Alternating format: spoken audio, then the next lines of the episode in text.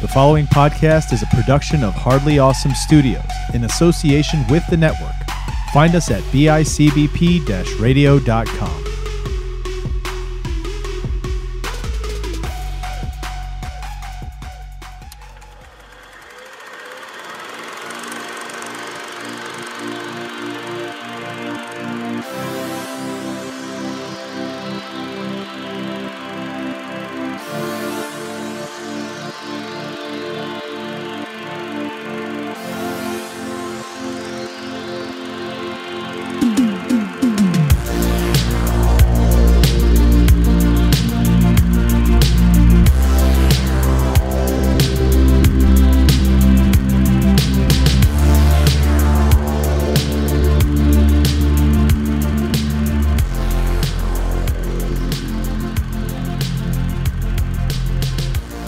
up, everybody? Welcome back to another episode of Silence Your Phones. I'm one of your hosts, Chris Chavez, joined as always by Sean Fritz.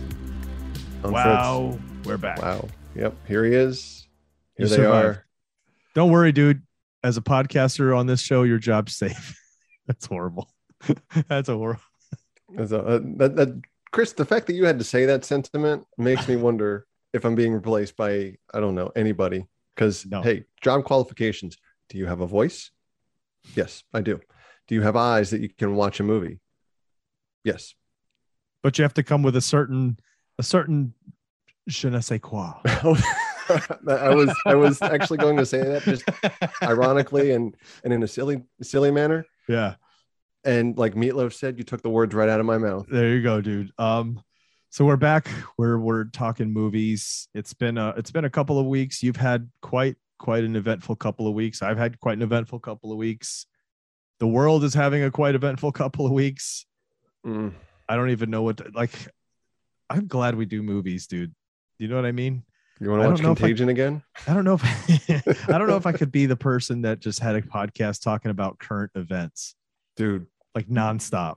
it, it you know what it's like um you know how they have the talk well i know you know so there's sports shows Yeah. and they have that analytical break it down even in the off season. They're like what do you talk about in the off season? Because the trade you can't trade up until a certain window you know after the uh, off season. And you know as the season slowly comes to an end there's less and less teams to talk about. And oh this guy had surgery. Whoop-de-doo. It's not Yeah. going to affect anything until next Yeah. season. Current events there's no off season. No. I mean, life. There's no off season. and it feels like it's constantly current events anymore just kind of equates to bad news like hey you want to hear what the bad news is today well, it's here's also this your interpretation of what's newsworthy. yeah yeah Like, you know, we could talk about Texas. Don't want to. nope nope thanks 'Cause, not uh, on this show You, by the way, you have heard about what's going on in Texas, right? oh god yeah unfortunately Mhm. Let's It just say we're pro human rights here. There- I think that's. Hey, yeah, Chris. yeah yeah yeah yeah, yeah. take. 100% Hot take. Yeah. let's not let's say my refusal to talk about it is not about the fact that i'm i'm you know you know it's just i don't know dude here. Let me let here. Let allow me. it feels like a lot No different than in te- in the Texas summer sun. Not unlike there. This movie, they're feeling the heat. Yeah. Yes. Yes, they are. And I got to be honest, you know, there's so much that is happening that we could we could literally fill up just hours and hours and hours of discussion on what's going on. And I'm too busy for that. Sorry. I'm not also I'm also I'm not about like pretend it's not happening because it is happening and it's definitely something to go and pay attention to. But I I need I need an escape. I Hmm. need this. I need to watch movies. I need to kind of just lose myself in them and pretend that the, the world that's going on is what's in front of me on the screen and not what's outside the window. So, Eminem, do you want to lose yourself? I want to lose myself, dude. Except I don't know that I want to lose myself for as long as we did for this movie, dude. oh my Yeah. god. So, spoiler alert, we I think we both watched this on Amazon, and it's a cool two hours fifty eight with the credits. And ironically, there were four editors on this movie, and they couldn't cut it down to I don't know two hours and what thirty five I think is the yeah the running time. The theatrical running time is one hundred and seventy minutes, which is well that's two hours fifty, and we Yeah. got an extra eight minutes of something dialogue maybe. When we put this on the list and we said we were going to do this, I remember vaguely seeing it way back in the day when it first came out. Um, maybe like a couple of years after it came out on DVD, and once. That's the only time I'd seen it, and I remember thinking to myself, I don't really remember much about it. Like I remember the idea of it being kind of kind of being like this cat and mouse with De Niro and and Pacino, but like I didn't really remember much about it.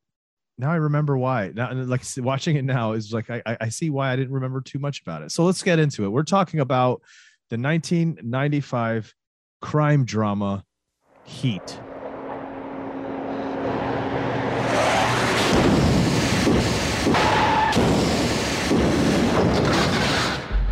You want to be making moves on the street, have no attachments, allow nothing to be in your life that you cannot walk out on in 30 seconds flat if you spot the heat around the corner.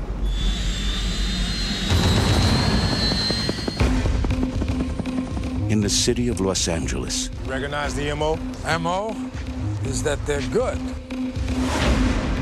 If you think these guys are scoring more than passing through, I doubt it. a relentless police detective is on the trail What do we got? of a master thief. You're fugitive number one with a bullet. It's double the risk here. You're wrong. It's four times the risk, and I'm double the worst trouble you ever had. Clear!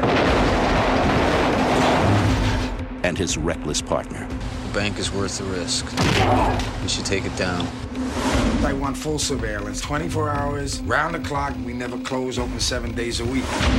Assume they got our phones, assume they got our houses, assume they got us. Bam, bye bye. They get more daring with every score. What's the estimate? 12.2 million. You're on. But one cop He's here. I can feel it. is closing in. Whatever score they're gonna take next, they're gonna have the surprise of a lifetime. Now, for the first time, Academy Award winner Al Pacino and Academy Award winner Robert De Niro collide. If I'm there and I gotta put you away, I'll tell you, you are going down. What if you do got me boxed in, and I gotta put you down? Because no matter what, you will not get in my way. I will not hesitate for a second. Al Pacino, Robert De Niro, Val Kilmer in a Michael Mann film. Heat.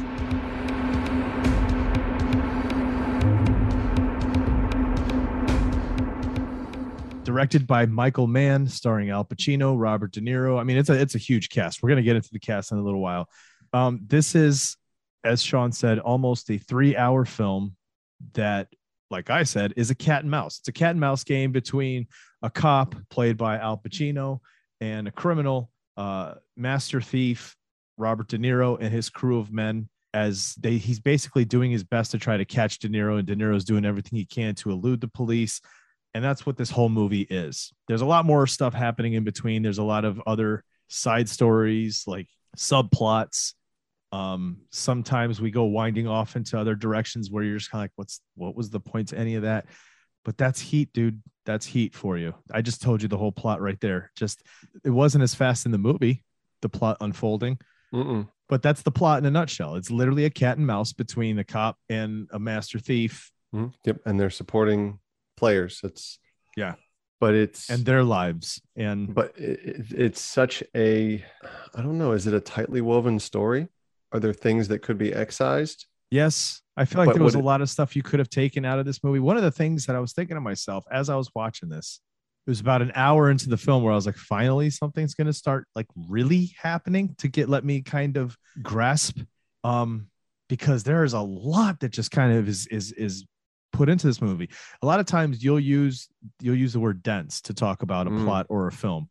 This Mhm. movie was dense as fuck, dude. This was a fruitcake that you get on Christmas, you know, two months after it was baked. That this movie was that dense. There's a lot of stuff happening.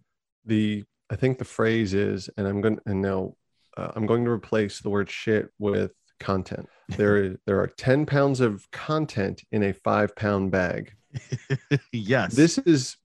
Would you say this was a two VHS release oh my like god. Titanic? yeah, yeah, easily. Easily, dude. Let's get into our thoughts on the plot of this film.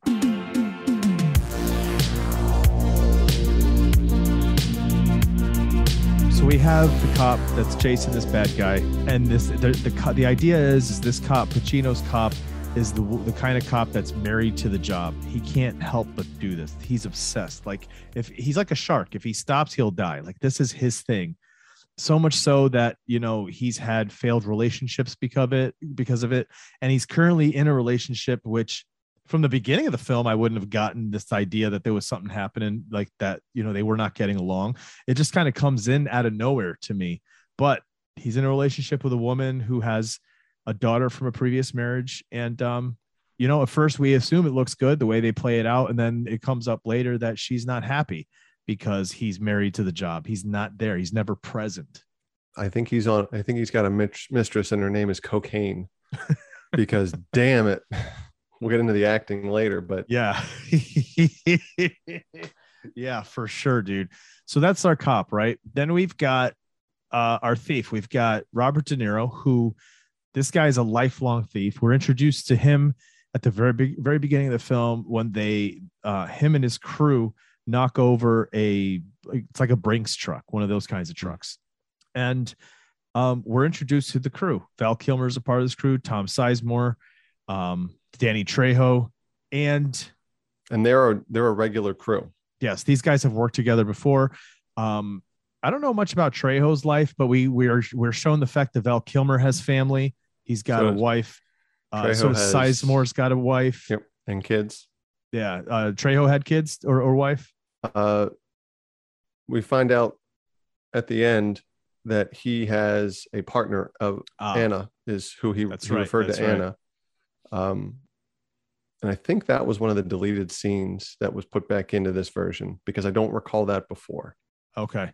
So the, yeah, so that's happening. Um, so we're given this idea, but but for De Niro, we learn that he's the kind of guy where he was always, you know, taught from one of his like kind of mentors back in the day that in this life you can't have attachments. You have to hmm. be anything that's in your life, you have to be able to walk away from within 30 seconds decision time because that's what it's going to take. You need if you can get your life going and leave in 30 seconds, you're good.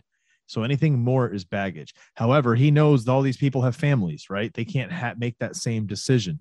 So for him, the idea is before we take a job that may really impact your life and your family's lives, you guys have to make this decision. Is this worth it? Or are you going to cut it and save it, you know, save your your your home life? These are our characters.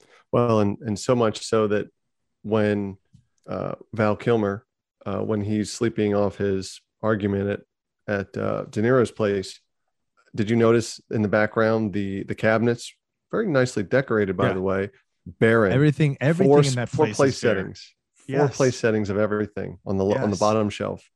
So Yeah. that house was, and, and yes, when are you going to get furniture? He's like, I haven't gotten around to it yet Yeah, because he's waiting for his, presumably waiting for his last score right. where he can retire to, we find out New Zealand. and that's what is going to be the main focus of this movie is that there's a last score that they're trying to get um And it's snake bit. right we do we get uh, another kind of idea that's thrown or, or subplot that's thrown in when they knock over that bank truck what they were actually going for were specific bonds I bonds. think- Yeah. um for this businessman they basically stole it from him to sell it back to him that he could do something something about where everybody made a profit basically they stole it from him and they were going to, they, they used their fence, Jon Voight. I think this is post varsity blues high Yeah. school, high, high school football col- uh, uh, coaching. So this Yeah. is a, a, a sequel. Um, this is where he went after the high school and well and and well i think first he made a stop at transformers the first one oh when he was secretary of state That's and then right. he fell off the map and grew a really wicked. 1988 mustache with the and bought an mullet- arby's the, cowboy the hat. mullet, the mullet to go with it. yeah Uh, yeah. But he um he, he's the fence and he's uh, basically he would sell it for them at you know uh, a, a heavy discount 30 to 40 percent of its value. It's 1.6 million uh, he said however he would he uh, try to sell it back to the person they stole it from uh, who is Van uh, Zant. Van Zant, uh, name, yeah. William uh, Fichtner, him, the guy from Yeah. Prison Break, the guy from Armageddon, the Basically, from the this. villain from every movie. Like he's always ends up being like the slimy Mhm. villain. Yeah, he yeah. And he was on Mom from what I hear. I don't watch it, but Okay. I was told, "Oh, that's the guy from Mom." While we were wa- when someone started watching the show, yet was sitting next to me the entire time it was on. Um, but the idea was that they would sell it back to him at 60% of its value. So what is that like 800,000 maybe 750? But he is insured, so he would get that 1.6 billion back and then he would get it again less the three quarters of a million. Three Right. 300 yeah, 750,000. So in effect he would have double his money minus, you know, 750. Yeah. And so what ends up happening is this Van Zant character tries to double cross De Niro's character. And so now we have this other subplot where this guy's out there and De Niro's like, I'm going to kill this guy at some point. I'm going to come back around to kill this guy. And this guy's so paranoid that he hires, uh, he, he basically works with another criminal that, that at the beginning of the film, De Niro worked with that, you know, he was an idiot. So he gets kind of kicked out of the crew. Um, he works with this guy to basically try to, you know, I don't know, frame, I don't want to say frame De Niro, but ba- you know, uh, Catch him. catch to- him, trap him. to well he protects him because de niro threatened van zant said I'm, I'm gonna kill you more or less and henry rollins is his bodyguard and they try to do they send uh what's his name napoleon dynamite's brother in a ford f uh, in Yeah. a dodge ram 3500 out to uh give him a payoff which is just money uh Yeah. it a, a shipping box with paper in it Just paper. Yeah. Yeah. And um and i love that wide shot though with the uh with the drive-in theater where Yeah. Because you can't sweet. just you can't just drive all willy-nilly you got all those speaker boxes in there yeah. Yeah. um but yeah uh, also this is a prequel to bad boys 2 where henry rollins is the director of swat and but the uh, thing is is like there's this this subplot happening and here's another piece that they throw into it too that and that's why i started feeling like okay what's michael mann doing here? Because michael mann wrote and directed this and i thought to myself what else did he write and direct that i i i- have to have seen something else he did? And i i think there was maybe one movie i've seen that he's done. Um what was it? It wasn't last of the mohicans because i hadn't seen that. It was that's it. I don't think i've seen any of his other films. Isn't that crazy yeah he dude? doesn't have a large list of movies oh actually Not true. Ali. click- I saw Ali. yeah let me click the link here I did see Ali. I never saw any of his other movies. Here's the thing. From what I got out of this film, it feels like he really likes to write and put in a lot of things as much as like as much stuff as possible. Because this guy that uh, Van Zant uses that used to be a part of De Niro's crew, now there's this other subplot that he's also a psychotic killer that's just been going around battering the shit out of prostitutes Mhm. and and that this is kind of somebody that they've been tracking and, and following along. So this is how you know pacino also is is kind of aware of him as as well. Did you ever see collateral with tom cruise and jamie foxx? No. Okay. Okay. What the fuck is wrong with you first of all because that is i don't know dude. If if if it's if it's written by man dude i don't know that i could watch he this. didn't write it. I don't know you're man. lucky. He didn't write it but he did everything else. I didn't realize that he had done that one. There's a lot Um, going on in this film alone. Like i said there's all these little subplots happening as well. But they it, it's almost like a tarantino weaving of a story you know in how everything kind of comes back around like you forget about it for a while like Waingro you forget about him and then he comes back and you're like Yeah. oh yeah. he was and then like he's gone for a whole hour of the movie and then you're like oh there he is.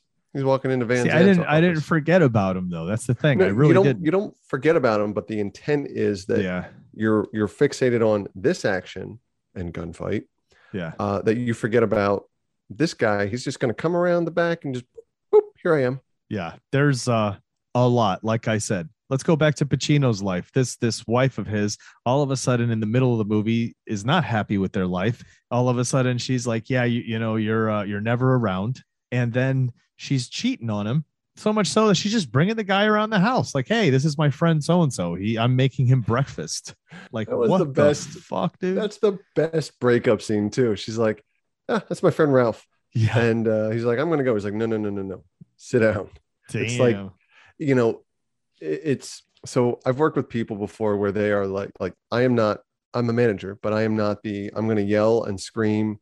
And that's when shit's you know that's when there's a problem when when i'm yelling and screaming not the fact that i'm yelling and screaming. That's not my management style. There are other managers that do that. It's when shit's getting real and people are, and and a and a manager is calm that you got to fucking worry. It's like the calm before the storm and you're like i'm more afraid that they're not mad and they're not ex- it's like i put on my dad voice Yeah, i'm not yeah. mad i'm just disappointed and Yeah. you're like i'm gonna go jump off a bridge now because and he's like you can't you can you- he's like you can fuck my wife you can what wear my t-shirt whatever Yeah. he's like but you can't watch my tv that little TV too, dude. That little TV. It wasn't like it was a flat panel TV. They didn't have those yet, I don't think. Um, No. they had the big tube, ta- you know, big screen TVs, but the flat panels. well thank Um, goodness it wasn't a, uh, sony thank goodness it wasn't a sony trinitron you know how heavy those are dude. So we see this happening, and then we also get this idea that her daughter, played by Natalie Portman, uh, a very young Natalie Portman, this was post the professional right yes, post and pre Star Wars Natalie Portman.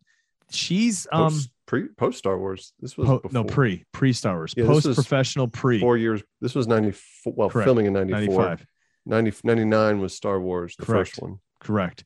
So she plays this girl who's not happy because her dad's not around and her mom's kind of fucking around. So she goes to Pacino, mom's, you know, now current ex, and decides she's going to kill herself in his tub by just cutting her arms up. how'd she get there Yep. How'd she get in? Maybe she has a key, but Sure. he didn't have that but he I has mean, to add this into the movie, right? Like this has to be a part of the movie. well it, it gives us a moment of Eh, the step the mom and you know the, the two I know what it, technically still married partners. So this movie there's a lot of stuff that he puts a lot of stuff in this movie. And and as a viewer and someone who watches these things like with a critical eye um i know why he's doing it. To me i'm like not necessary for this kind of movie. Do you know what i mean Mhm.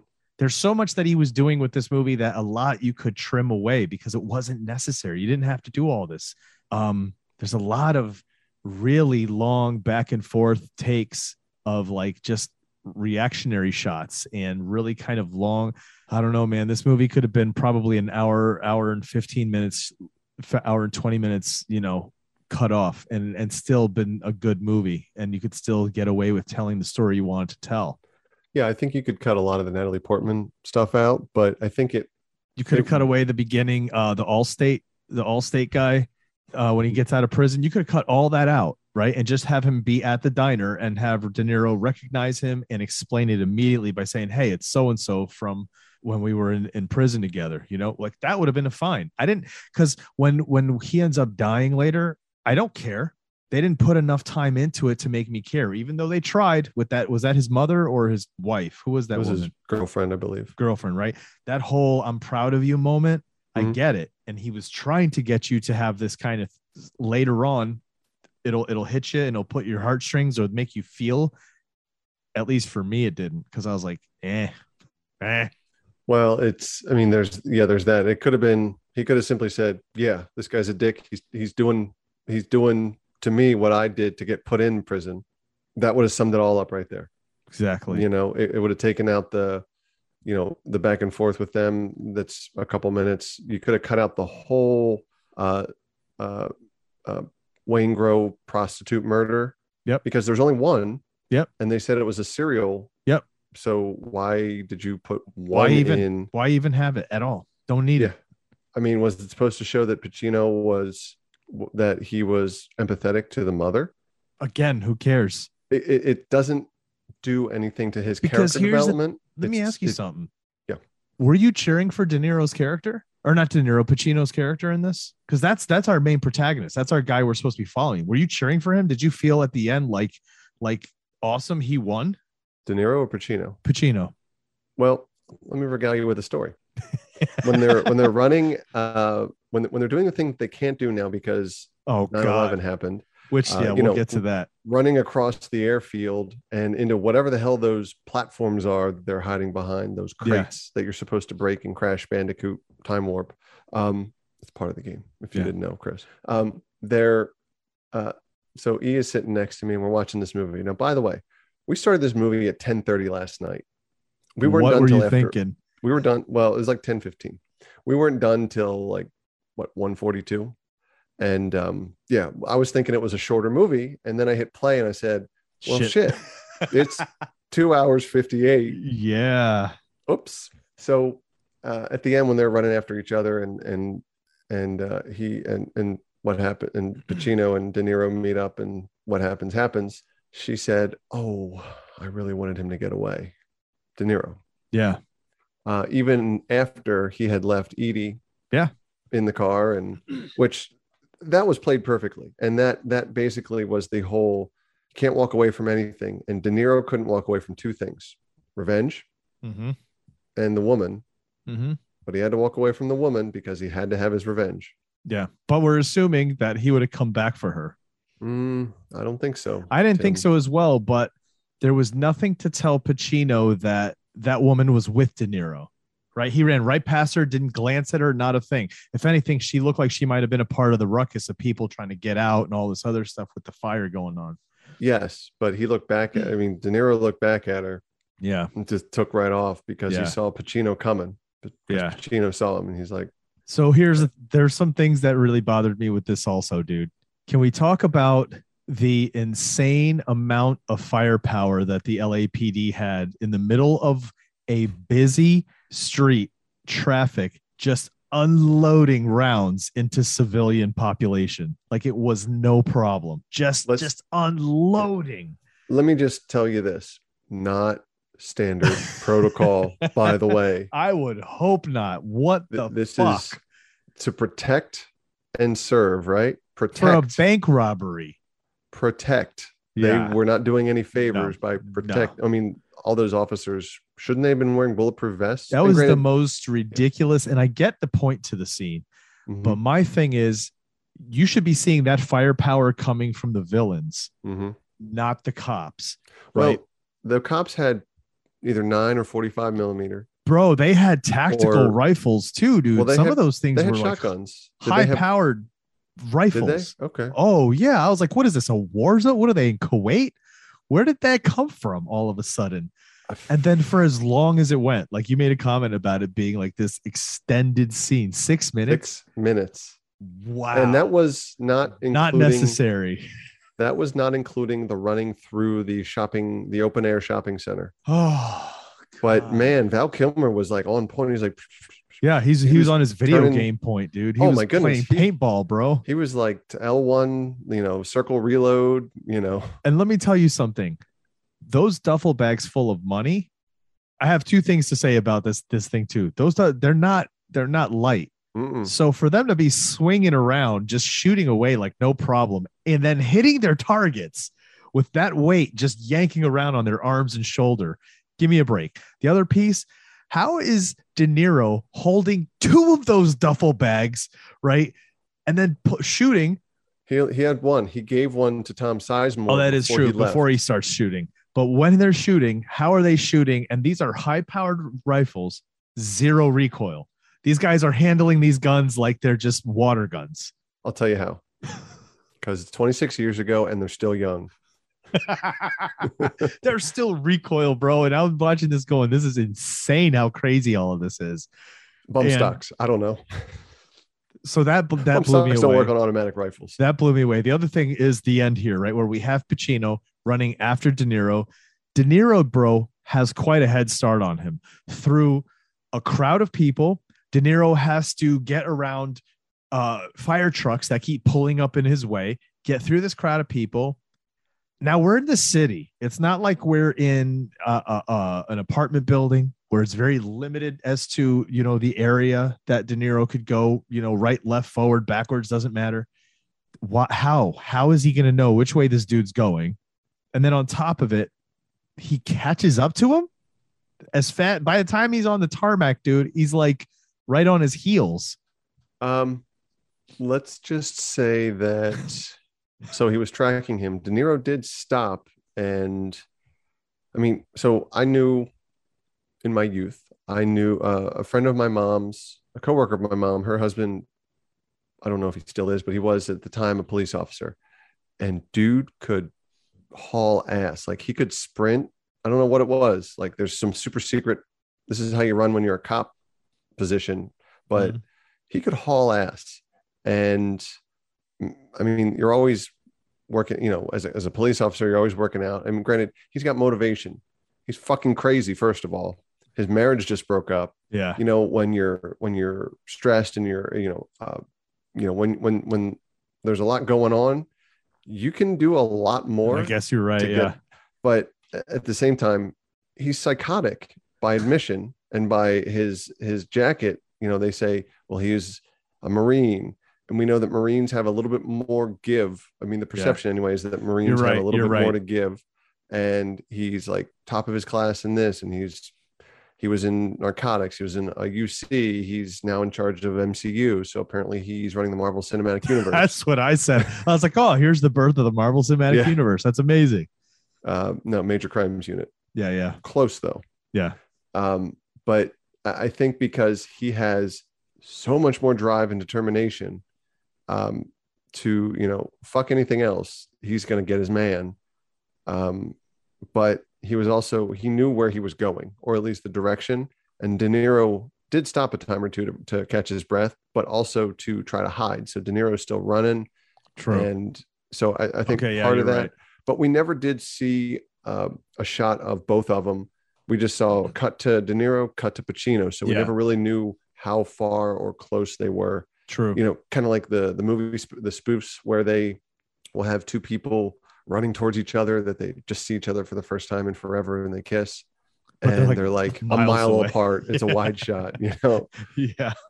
or they go Yeah, in for the kiss and it's like, why are you 10 feet away? You know, Yeah. and just Overall, for me, the plot wasn't bad. It's a cool plot. It's a good idea. I like the story. It just felt like it could have been it could have been reduced in the amount of time it took to tell it. And there was a lot of times at the very beginning of the film where we weren't given enough information yet. So you just had to kind of just kind of try to figure out what was happening as you went along. And then you got a feel for it. But by then you're an hour in, you're like, oh, okay, so now I get to start the movie, right? And get into whatever's happening.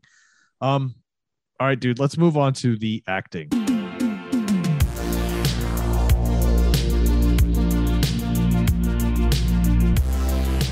This is a monster cast. This talk Mhm. about a monster cast, dude. As I'm watching the, you know, the the credits come up at the beginning of the film and who's in it, I was like, oh wow, look who else is in this film.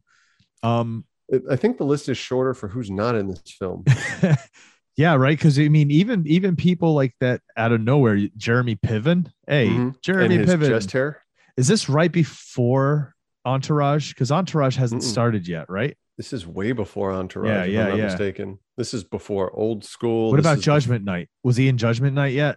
Uh, that was That was- so that was two years prior. Okay, yeah. So this is Jeremy Piven's in this. Um, Hank Azaria. Like, wait, what? And Hank Azaria is playing a douche too, dude. He's like, he's playing this like ex mobster douche. Yeah. Um, like who else is it? Danny Trejo's in this. Uh, he Mhm. plays one of the, you know, one of the gang, ga- uh, one of his his group of gangster or thieves. I think Danny Trejo, I mean, he Plays was, he was in Trejo. the crew. Yeah. Like, did they get lazy? Like, they're like, oh, we're just, today's not a creative day. We'll just call him. You know what it was? Is like Bob kept calling him Trejo over and over. Yeah, I call Robert De Niro Bob. We're like that. Uh, he just kept calling him by his name. They're like, you know what? We're gonna change the character name to Trejo just so Bob just can keep going and not worry about having to redo the so- the scene. Well, they called him, um, like when they were having the uh, go, no go. Yeah. Um, you know, they had a, uh, they, we called him like two, like TU. Something. Oh yeah, you like you E two. Maybe. Um, Tone Loc is in this, dude. Tone Loc plays a snitch, basically. yeah. Um, Tone Loc. Wouldn't be no snitch otherwise. yeah, I said Henry Rollins, right? You said Henry No, Rollins earlier. No, I, I didn't say uh, well earlier. Yeah, Henry Rollins is in it as just it's the guy that gets eye gouged He's just basically. the later. entire time he's just got a scowl on his face, pursed He- lips they- and a scowl. You know what? He, he plays Henry Rollins from Black Flag. Yes, he's They're like- basically just steps off like- stage. at, at casting. They're like, we're looking for a Henry Rollins from Black Flag type. He's like, I think I can do that. Pretty, and he was still doing his bodybuilding at this time, so he was uh, an obvious muscle, a heavy, um, Dennis Haysbert's in this. barely. Um, yeah, so this is the one I was talking about. So like he shows up and we're we're supposed to care about him because we see that he got out of prison and he's he's starting a new job and he's kind of being shit on at the new job by the you know at, at a restaurant and then he's used later as the getaway driver uh only to die Yeah, he's being he's being taken advantage of by pretty much everybody and anybody. Um, so yeah i said natalie portman's in this. She plays a young girl. There's not much of her in the film. And i mean she played a good dead body. I mean the way as limp Mhm. as she got dude i was like dang Holy like hell. is she really dead? I mean, or honestly, she passed out dude? Just flopping around. I mean, I don't think a sleeping bag could have done a better job. so she did great there dude. Yeah, uh, we said william fichtner. Fichtner he's in Mhm. this. Um he's awesome dude. I like him in a lot of the stuff he's been in Oh yeah, he. I mean, he can turn on like, look at my angry face type yeah face. I mean, Ted He's- Levine. he was in a bunch of stuff, dude. Contact, Armageddon, The Perfect Storm, Go. Yeah. Holy cow! Blades of Glory, Black Hawk Uh, Down, The Longest Yard. This dude's been in everything, dude. He was a he was the the the astronaut with the gun in Armageddon. Yeah, yeah.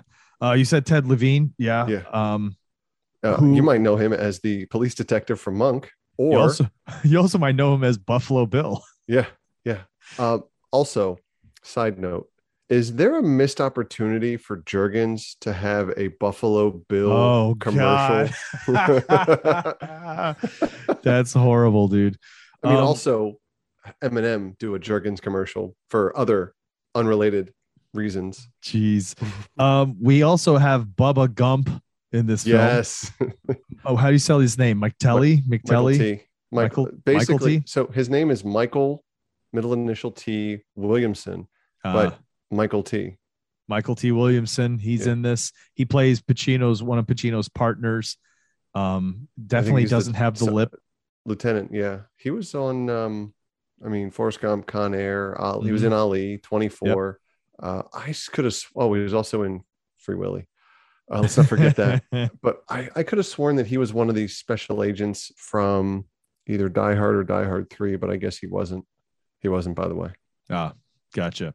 Uh, Ashley Judd in one of her first roles. It's like her third main big role before she really starts to kind of. I think A Time to Kill was one of the ones that brought her into the spotlight, and then she started like a Kiss the Mhm. Girls was big. Uh, Double Jeopardy. She started doing those kinds of movies, but before that, you know, she only had a couple movies, and then she got signed on to Heat. Yeah, Um, very interesting read on Wikipedia, by the way. very interesting. Why is that?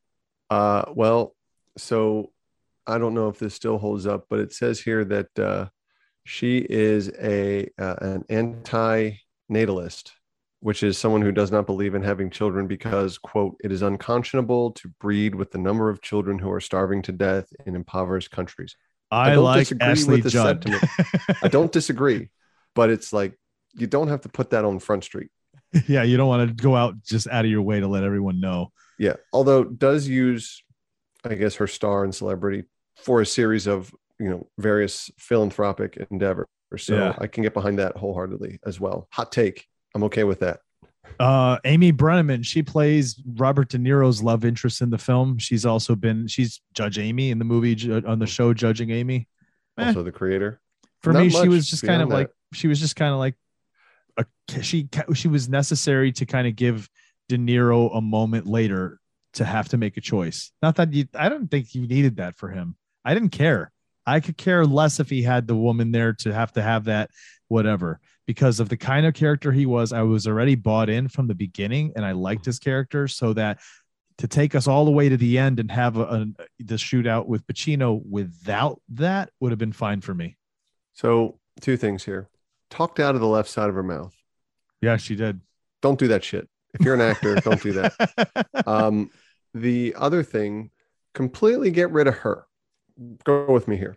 Make it so that unknowingly, De Niro, De Niro's, uh, I'm sorry, Pacino's Oh, wife I know what you're doing. is yeah. being courted and stolen uh, by De Niro. That would be weird, dude. and then he has to leave her, and then she's left with Pacino, and that's where the marriage can dissolve. yeah, that would be weird. I don't know.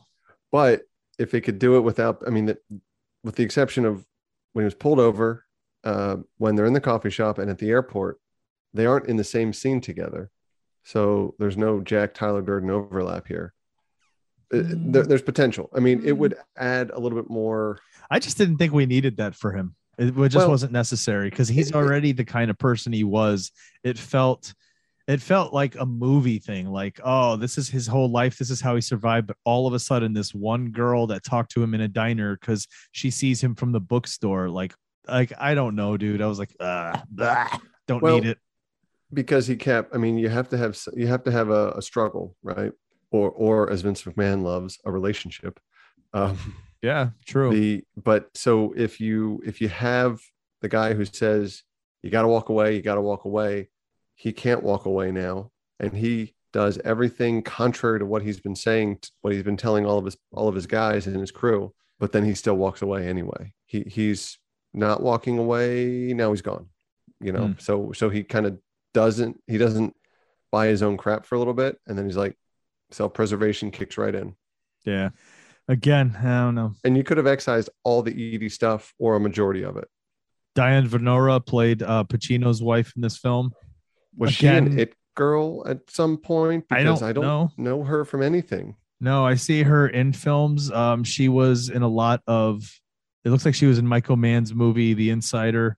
Um, she was in Romeo and Juliet. I don't know who she played in that, but yeah, you know, I don't feel like this character. Again, for me, this character was weird too because there was nothing to tell me all the way up until out of nowhere. It seemed like she was annoyed with him for working all the time. Yeah, there, it was almost like she was just fed up. And then when they have the, the conversation, it's way too calm for like we're gonna get Yeah. divorced. Yeah, And the way he's so flippant about it, baby, when we got together, you knew I'm like what Yeah. that you're a coke addict. you knew what I was gonna be. Uh, ironically, it does say that in 2016, that uh, Pacino's like, yeah, I envisioned this guy being on coke nonstop. All he was missing was the nose runs or the Oh well, yeah, nice. Uh, Tom Sizemore, dude.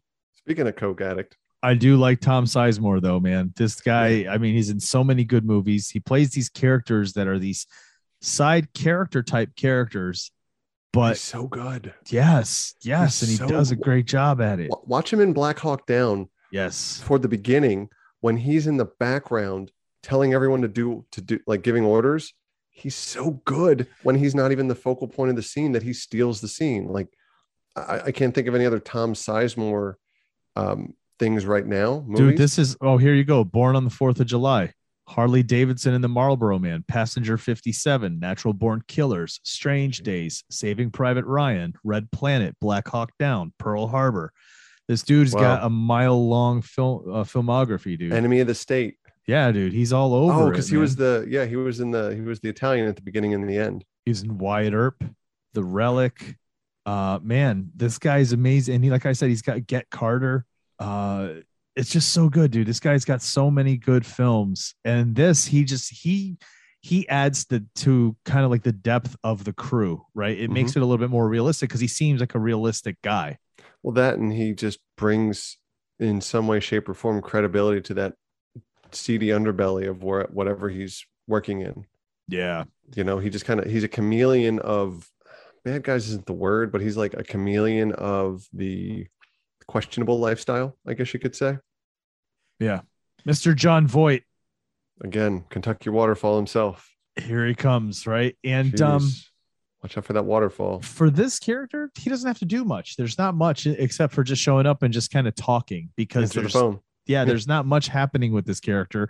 There's no there's nothing that stands out about him. That's nothing that makes him special. He's just like you said, he's the he's the fence. He's the guy that, you know, gives them the jobs, brings them the the the, the blueprints for places, helps them, you know, basically here's the lead. This is what you're going to do and then I'll be the guy to kind of take what you need, go uh, you know, launder it and get you back what you want. Yeah, I mean, they basically said, "Hey, we need a Jon Voight type who can answer the phone and talk." Yeah, It's he's like, I think I'll I can do, do, that. I got Yeah. nothing else going right now. Let me do it. I've it. used the phone before. In fact, you called me on one to tell me about that. So I think I got this one. You're like, you're hired. Good argument. Um, next, I'm very surprised at how underutilized he was. Val Kilmer. Mm, but wasn't he perfect in He, this? yeah, he did such a good job in terms of what he was doing in the film. Oh my goodness. But come on, man, he he'd already proven himself with Top Secret. You know, Batman Top Gun. Forever. Willow. Bat, you know what I'm saying? So to Mhm. to pull out this this kind of Are you leaving out? Doc Real Holliday genius. do in Tombstone. This is before this film, so you've got a dude who can put on a performance, right? Well, and he was And um he, he was, was in Kiss Kiss Bang used. Bang the same year. Barely used. He's in it for a little bit. Yeah. Mm, Uh, Yeah, I mean he's he's I mean Val Kilmer. uh, Okay, so also we should probably do this too. The uh, on Amazon Prime, the Val Kilmer um, documentary. documentary is on there. For Have you seen it? No, have you? No, I've heard it's phenomenal. We're gonna do a live, not live, but we should probably just watch it and comment on it That'd be because it's all interesting, dude. archival footage kind of sewn together. Hell yeah, that'd be fun, dude. Let's try Yeah. to plan that for real. Let's try to plan that and do a um a streaming thing where I could they have those things you could share your stream, right? Yeah, YouTube. Just don't cross streams. That's all. Uh, ironically, that was the first podcast I did, crossing the streams. but yeah, dude, Val Kilmer's character, he's kind of important in that De Niro seems almost as a fatherly figure to him. He seems like He's he cares about him a little more. He's also his most trusted confidant. Yeah. He cares about this guy more, so much so that he's annoyed with the fact that Ashley Judd, who is Kilmer's wife in this, has been cheating on him. He literally confronts her and is like, You're gonna give him another chance and you're gonna go back and knock this shit off, kind of a thing. Yeah, and then that's where Hank Azaria comes in. Yeah. As you know, it's this is why I say it's like a Tarantino weaving of a story. It just happens to be in chronological order. Yeah. But But all of it's- that- it's not unlike life. No. you know but i mean i don't, I want to get all. let me rephrase this sentence the way in my head the way i was going to say it in my head doesn't support it sounds better when i think about it first That- that's what i want to say um so yes val kilmer is highly underutilized however he's wonderful from the beginning where he is ponytailed val kilmer Yeah. and quick to pick up the gun and just start going bang bang bang bang and to you know prior to that want to finish the job but cut bait because of that that little noise also that little noise in that trailer it was like it Yeah. was so tense um but uh but he wants to finish the job. That val kilmer the motivated the let's get it done. Let's be finished. Let's get uh, you know he's not the big picture guy. He's the second in command but also a grunt.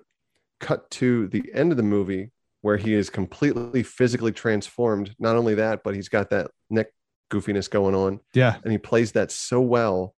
And the emotion on his face when he Yes. sees his wife. Yes. and then when she says keep going That yeah, she's got that little signal to him and he sees it. so devastated you know you feel it because you're Yeah. just like oh val kilmer you're so good in, two, in 1995 Yes, dude. And the fact that they did this is how he gets used. Again, whatever, that's what you're gonna do. Let me ask you something.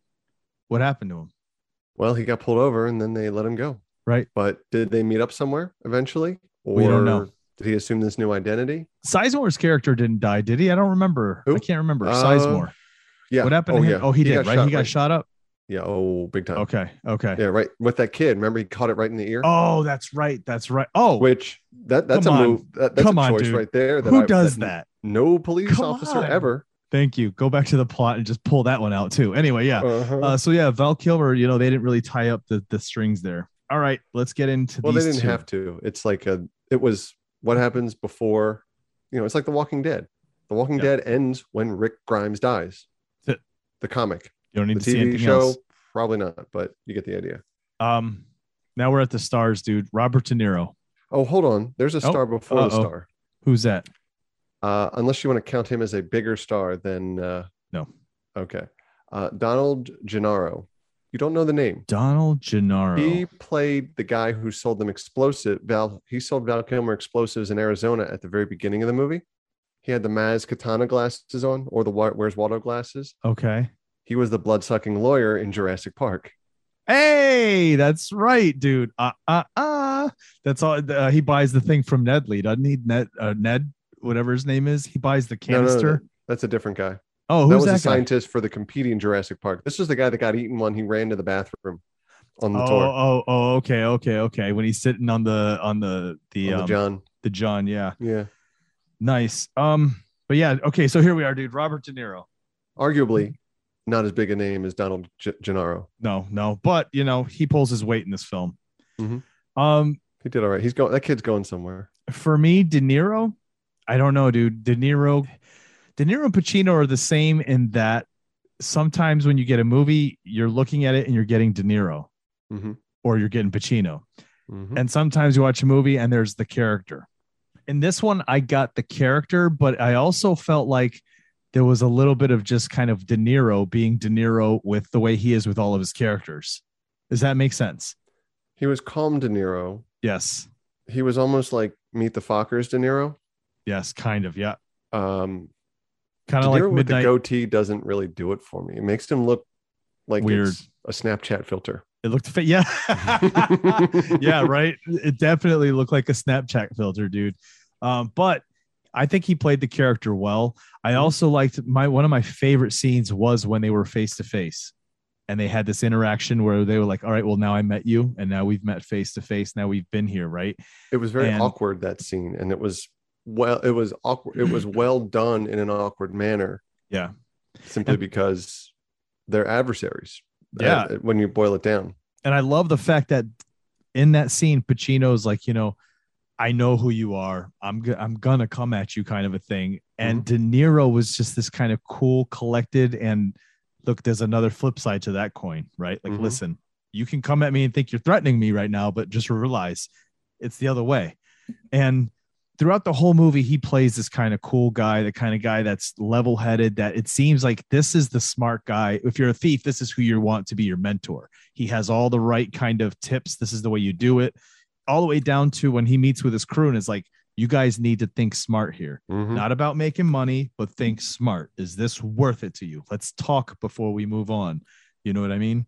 Yeah, he is put together, calm, cool, collect. Pacino, on the other hand, catastrophic. Just you know, has no planning. Aside, From, I mean, he's very good at what he does, Yeah. except when he tell when he's giving out orders. But when he's got to react in the no pun intended in the heat of the moment, Yeah. he's a he goes a little off script. Yeah. Or he makes stupid mistakes. Like when Mhm. when they get set up, like when De Niro thinks two steps ahead and says, "We got to get a Mhm. look and see what these guys look like. Let's let's have them come here." And they come out there and they get their pictures taken, and Pacino realizes right in that moment that they got screwed over and they fucked up.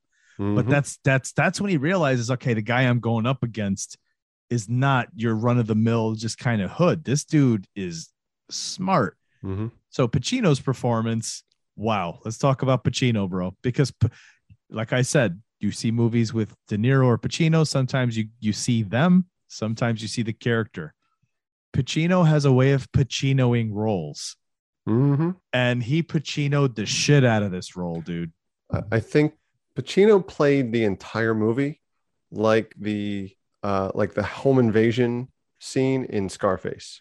The whole movie was say hello to my little friend in that pentameter, in that volume, in that tone, and in that level of aggression.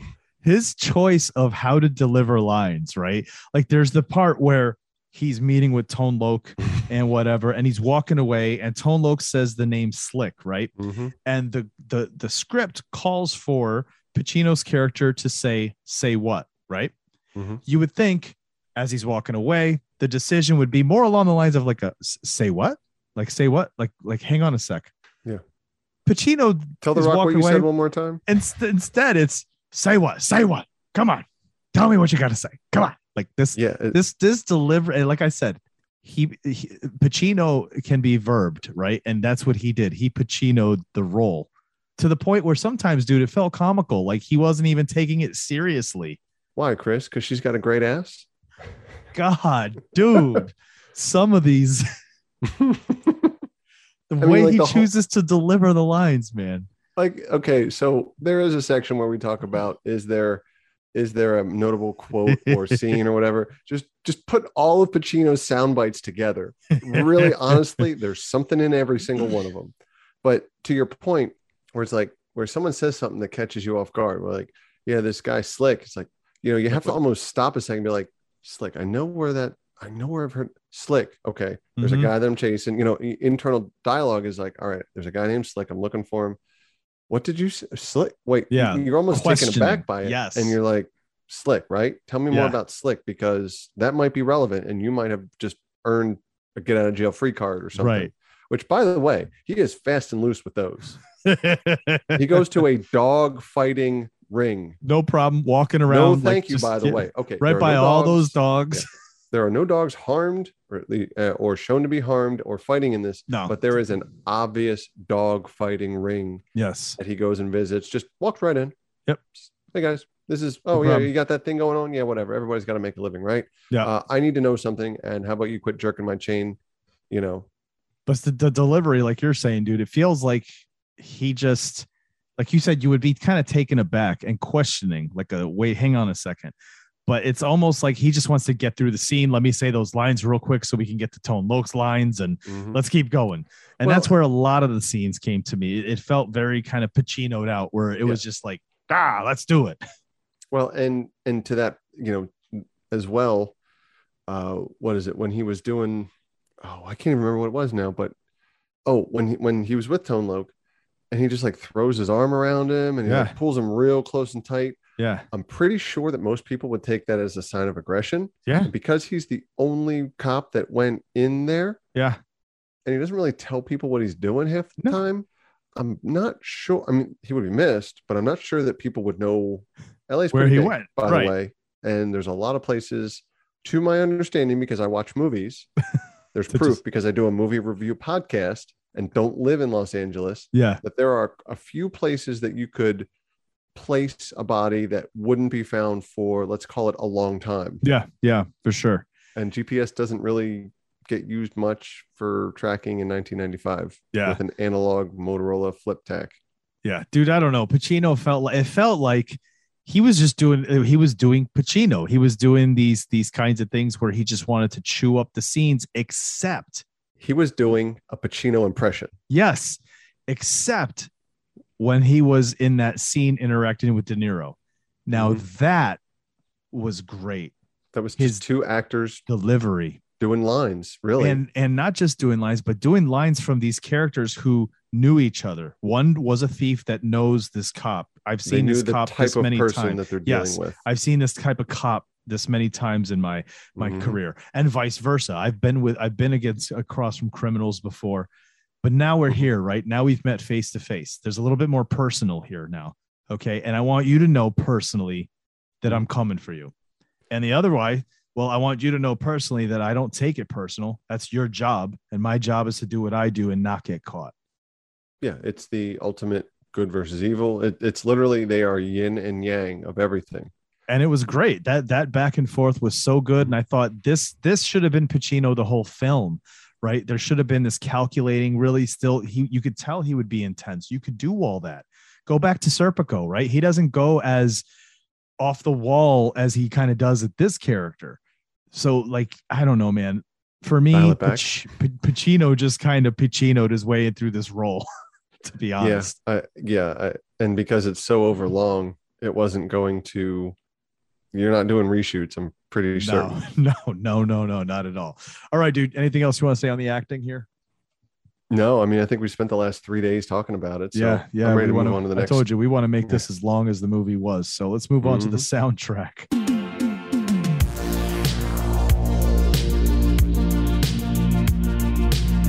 Soundtrack is mostly score. and I enjoyed it. I yeah, really enjoyed it. It was it was not bad. It, it works. It worked for the feel of the film, um, the era of the film. Everything about the soundtrack worked. yeah, it was very. um I thought that there was a lot of maybe not a lot, but like when there was a lot of walking scenes, Mhm. there was like a like a, an electric undertone, like an electric type, like a, not quite EDM, Mhm. but like Yeah.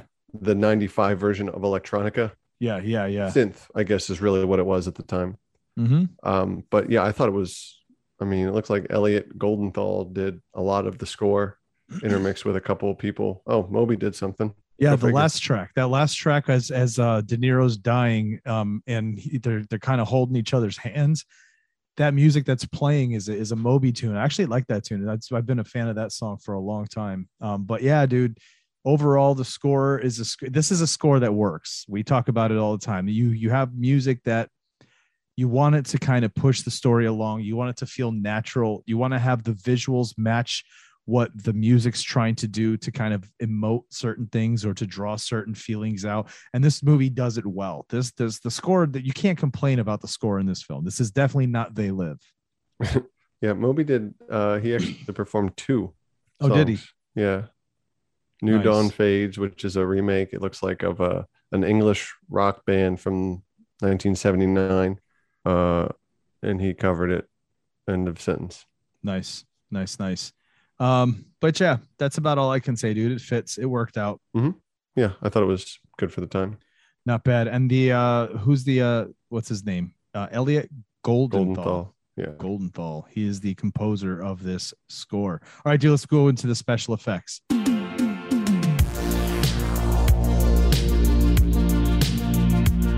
this has a lot of practical we have to see a lot of blood packs in this movie a lot of blood There were some bad CG though.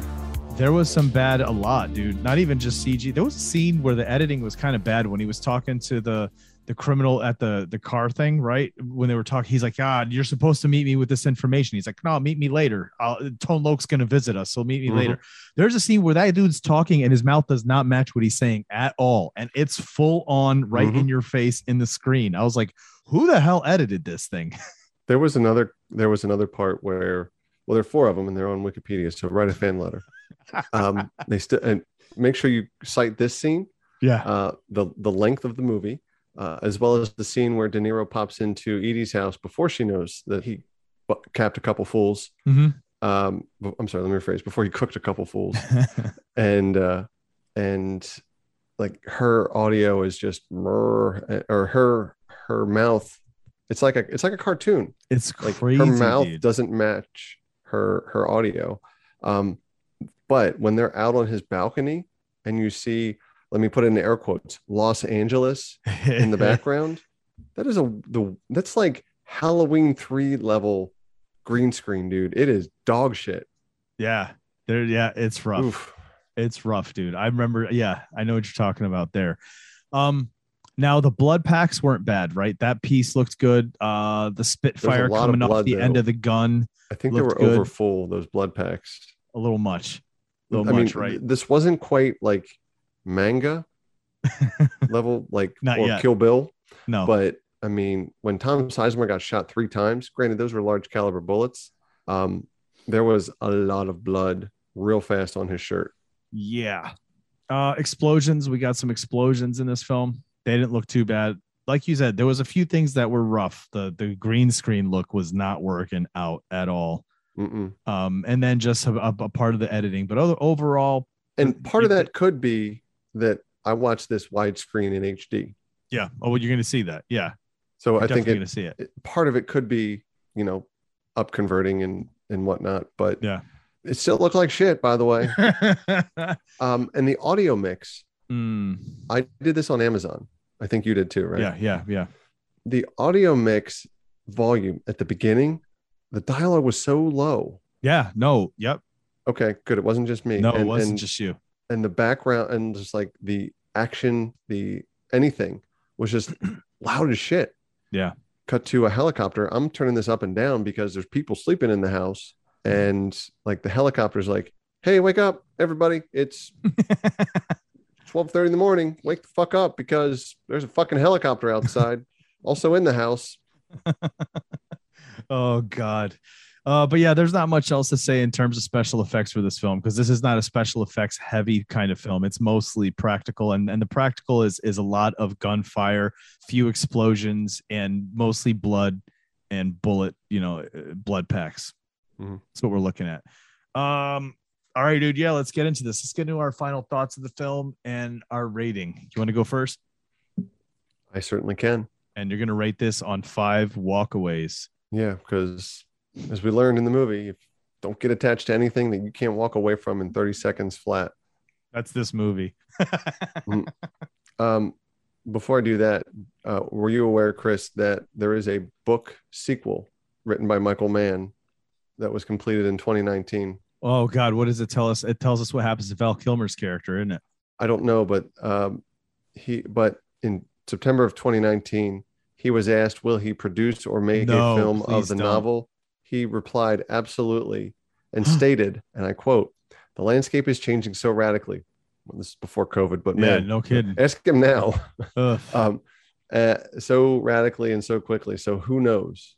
Um, and then, okay, in May of 2020, uh, he was asked um, whether it would be a film or a series television, because there was a series that was supposed to take place surrounding this called what LA Takedown. The pilot was not picked up. I do want to find that though, and just to see what it, how awful or good it is. Um, oh, I'm sorry, prequel and a sequel. So he's got a prequel and a sequel. What's he creating a whole universe? His own MCU. Yeah, it's called Man Made. If it's not, that's awesome. Man that's an Made. awesome publishing title There you go. because Michael Mann, Man has two Get it. ends. Get it. Um, insert the um, what's their names? Uh, Judd Apatow's wife, Leslie Mann's speech about man and man's mans are bad and man jerk off from 40 year old virgin. okay, so back to the show. Um, so this movie out of five walkaways, um, there was a lot uh, with this movie. Um, I had originally heard about this movie probably around 2008 or nine, and I watched it not long after that for the first time. The DVD version, not the unrated, taken NoDoz version, because NoDoz Yeah. existed in that at that, at that time in, Oh, in, yeah. uh, the world. Oh, thankfully they don't anymore. They've just taken new shapes and forms like Red Bull and yeah. you know, Four Loko. Um, jeez. So this movie, uh, first time I watched it was right in around 2010 ish, let's call it. The DVD version, which to your point as well, probably about a 20, 30 minutes shorter. Um, I somehow, for some reason, remember the the shootout scene being 10 plus minutes. I don't know why. God. Probably, Probably it it's so- felt like that, dude. Well, because it's so intense. And it's like, well, this is something you normally don't see. Right. but I mean, just in our ta- our discussion about it, I mean, Val Kilmer with his with his L two left thumbstick, you know, reload, crouched down behind the, He the was burning it was like you're playing a video game, dude. Seriously. well, that scene is, I mean, GTA three, four, and five are based on different sections of this movie. There you go. um, but uh, you know, it, it's it's a I think it's a solid movie. There's a lot. We watched the uncut director's cut, whatever version, so I think we can't punish it for too much added content, but there is a lot of added content that could be excised in general. I, I honestly think that you know all we really needed was maybe an extra line or two uh, from De, from Pacino to De Niro, where he says, "I got a fucked up da- stepdaughter at home." He could Mhm. say something like, "She's, you know, Something, yeah. she should she's a head case, or she should be in, uh, you know, she should be at a special school, or or you know, whatever insensitivity, insensitive way of saying it that he would want to say it that would be relevant to 1995, uh, that would still convey the point. Then you could excise all of Natalie Portman, unless you put in that SNL short skit where she, uh, you know, talks about doing coke at, at, Yeah. at uh, Harvard every or smoking weed at Harvard every day, and Andy Samberg in a Viking helmet is scared of her. Go watch it if you don't know what I'm talking about, and you should. Um, back to the show. um, you know, you could excise all. You could excise her from the entire plot. The whole marriage falling apart thing comes out of nowhere. I like my rewrite. There's probably more that was cut from the movie, and that's what we were left with. Um, the whole cat and mouse thing is great. De Niro always being a step or two ahead. Uh, the crew, Val Kilmer, Tom Sizemore are great actors. Danny Trejo, holy shit, he's like 57 years old in this movie, and he still looks young as shit, especially compared to now. Um, you know, Val Kilmer with that. Now that I think about it, he's got that scar over his right eye. Mhm. Hmm. Hmm. Now I'm interested in that prequel um you know and and then just watching the crew on this last score which is always what ha- it's very rote the last score is what always brings down the crew what always you know they either infight or somebody turns on them or but they had that loose thread of Waingro which we haven't really touched on a whole lot they really should have put a lot of their efforts into getting him because Waingro um, gets Van Zant on him hmm and Waingro doesn't hurt the uh, you know Rent Waingro is what really brings down De Niro. Yeah. If they pulled that thread and you know hogtied him and whatever, dangling by his toes over a balcony next to Vanilla Ice, then maybe this wouldn't have been a problem and he would have been able to just walk away. But you know, it, it, it's an interesting character study as well. You know, you have your best of your best criminal who's calm, cool, collect, and your police guy who is just off the wall, off the rails, off the chain, not in a good way. So, and a dense as shit story. I'm sure that's longer. There could be a four hour or five hour cut. Who knows? It took them three and a half months to film because there's no sound stages. So it's all Jeez. environmental. I think it adds to it, except for that those scenes we just talked about with Yeah. the bad CG or the bad audio sync. Um, and that could be a byproduct of up converting. Um, I, I don't I don't know. But seeing these guys, what I think in their prime, you know, when they're still, I mean, they're they're all still really good actors, even Yeah. with whatever the hell they got going on. Well, De Niro, eh, he's kind of phoning it in now, but like the cast is is huge. The cast Yeah. is solid. It's almost like an enemy of the state cast, you know, Yeah. with all these names that I mean, granted, these are names of people who have already become names at the time in the movie. Um, But a lot yet to become names. well, that's true too. And, and Yeah, enemy of the it's state quite a the same cast, way. dude. Yeah, oh yeah, yeah. You ain't kidding. And Enemy of the State was just four years later. So, I mean, the cast is great. The soundtrack is great. Pop culture impact is huge. The poster is a little, I don't know what the hell. I mean, it- it's just, I guess, a '90s. It's it's a Star Wars poster. Really, look at it.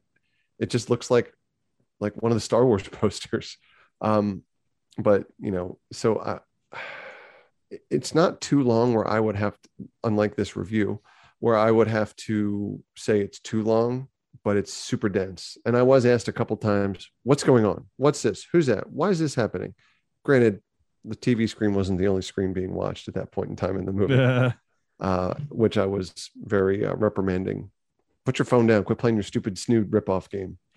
So I'm gonna have to say this movie four, even four, uh, flat four out of five, wow. Okay. because I do really enjoy the movie too. For me, I have to be honest. An hour into the film, when I paused it, I was like, wow, it's an hour. And I still have yet to really start getting into something. But I'll tell you, when we finally started getting some of the tense scenes, some of the scenes where they're setting up, like it's it's tense, dude. It's seriously tense. Like when they're watching, right? And all of a sudden the, the one dude just sits back and bangs the thing, you know, but right, all of that, right up to that. He's standing in the shadows, he's looking like you're just like, When his head turns that quick, bro, You're I'm telling you. And, what and, the fuck? and that is one thing that he does well michael mann does with the film so i told you there was a lot of scenes in here where it felt like it was a lot of extended stuff there was a lot of times he did that where it it was like oh god it's not needed cut some of that out right there was um there was a, a few a few times that happened but then there are the times when it worked well and that's when it got me in now now it's like okay Mhm. now i'm starting to feel something with this um the shootout was a little much, but the the build up to it was intense. Getting into the bank, getting all that stuff done. The cops are coming. Like this was there was a lot happening that got me involved. Um, again, there's things that take me out of it. How long the shootout goes for, the fact that it's so very unrealistic in in in the middle of the street, uh, the way they did it. Um, at least the way they did it. Not like shootouts are unrealistic; they do happen. Um, the fact that he shot Tom Sizemore while he's holding a child like I don't care who you are, it's just not unless you're the, the the sniper, dude. It's just not happening. But even so, I just can't see them doing that and and putting this girl at risk or even her psyche at risk, right? To now be in that moment. Um, I don't know, dude. So I go back and forth because Well, and a that lot. speaks that does speak to how unhinged he is and how Yeah. arro- he's arrogant. yeah, De Niro is confident. Yeah. So there's oh a yeah. big, you know, that's yes. he's so arrogant about everything. Yes. Um, but that brought me in and out of the film. Like, so I thought to myself, a lot of this could be cut away and make for a really good film. Mhm. And I remember just kind of thinking to myself as I'm watching this, I'm like, what is it about this film that makes it so special that it was considered such an influential film? It has to be because of when it came out, not much had been done like this, because there have been many things since then uh th- stories that have been told better you know more uh, i don't know more concise um so I'm not saying it's a bad film, but for me, I do have this kind of thing where I'm just like, I don't see what everyone saw in this film to put it on the pedestal that people did and where they hold it in terms of you know cinema and this to and, and these and crime. Um, that said, overall soundtrack was good too. The acting back and forth. There was a lot of great actors in here. We had some actors that were it, it felt like they were chewing up the scenes uh, a little overboard, but I'm giving this one a solid 3.5.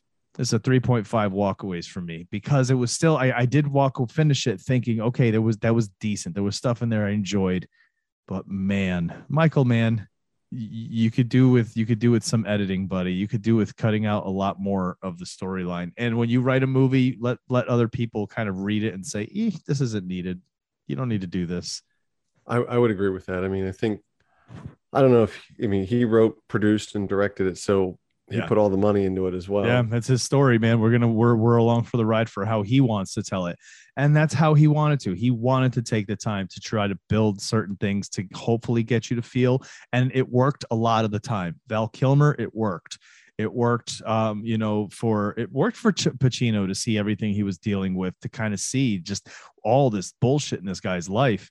Uh, but it didn't work like when when you know i didn't really care about de niro's book bookstore girlfriend. Do you know what i mean? Like i didn't i, I don't know. Um but yeah dude three 3.75 for me. Oh, you, you just bumped it up. oh what did i say? 3.5 3.5 Mhm. sorry 3.5 that's where i'm at. Final. You, you're walking away at three point i'm walking away at 3.5 30 seconds later. So there you go. All right that's heat.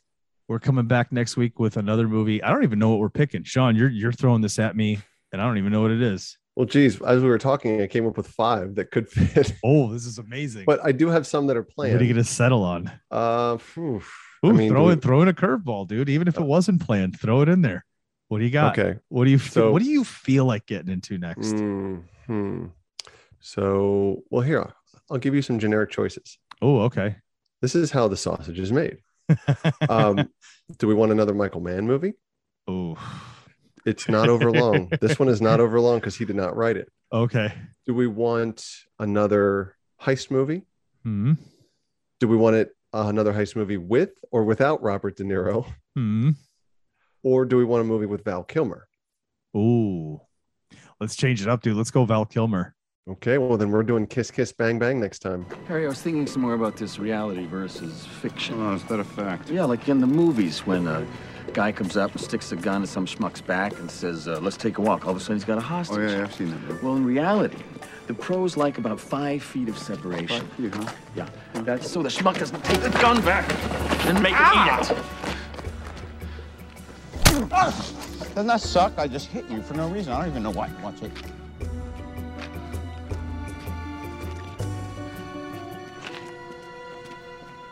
Tell us where Harmony is. Fuck you, Mary. You don't get it, do you? This isn't good cop, bad cop. This is fag and New Yorker. You're in a lot of trouble. Oh, kiss, kiss, bang, bang. I've never seen this. Neither have I. Oh, I've- awesome. Uh, starring a young Robert Downey Jr. Fresh off his, one, his Oh. stint as Wonder Woman. I am excited for this, dude. I'm excited to see this. That's I it's awesome. really good. man.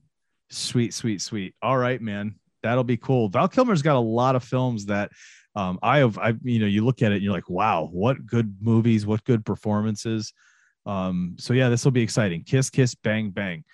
All right, dude. Let's wrap it up. Let's tell the people uh, what they need to be doing before we head out.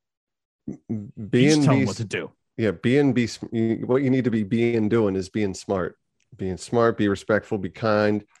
Uh, if you don't have to go outside, watch Kiss Kiss Bang Bang before the next episode drops. There you go.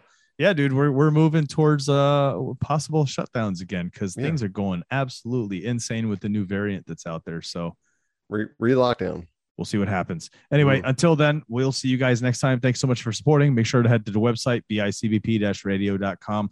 There's a whole lot of other podcast creators on there as well. Throw some support their way. Let them know we sent you. But until next time, it is now time to unsilence your phones.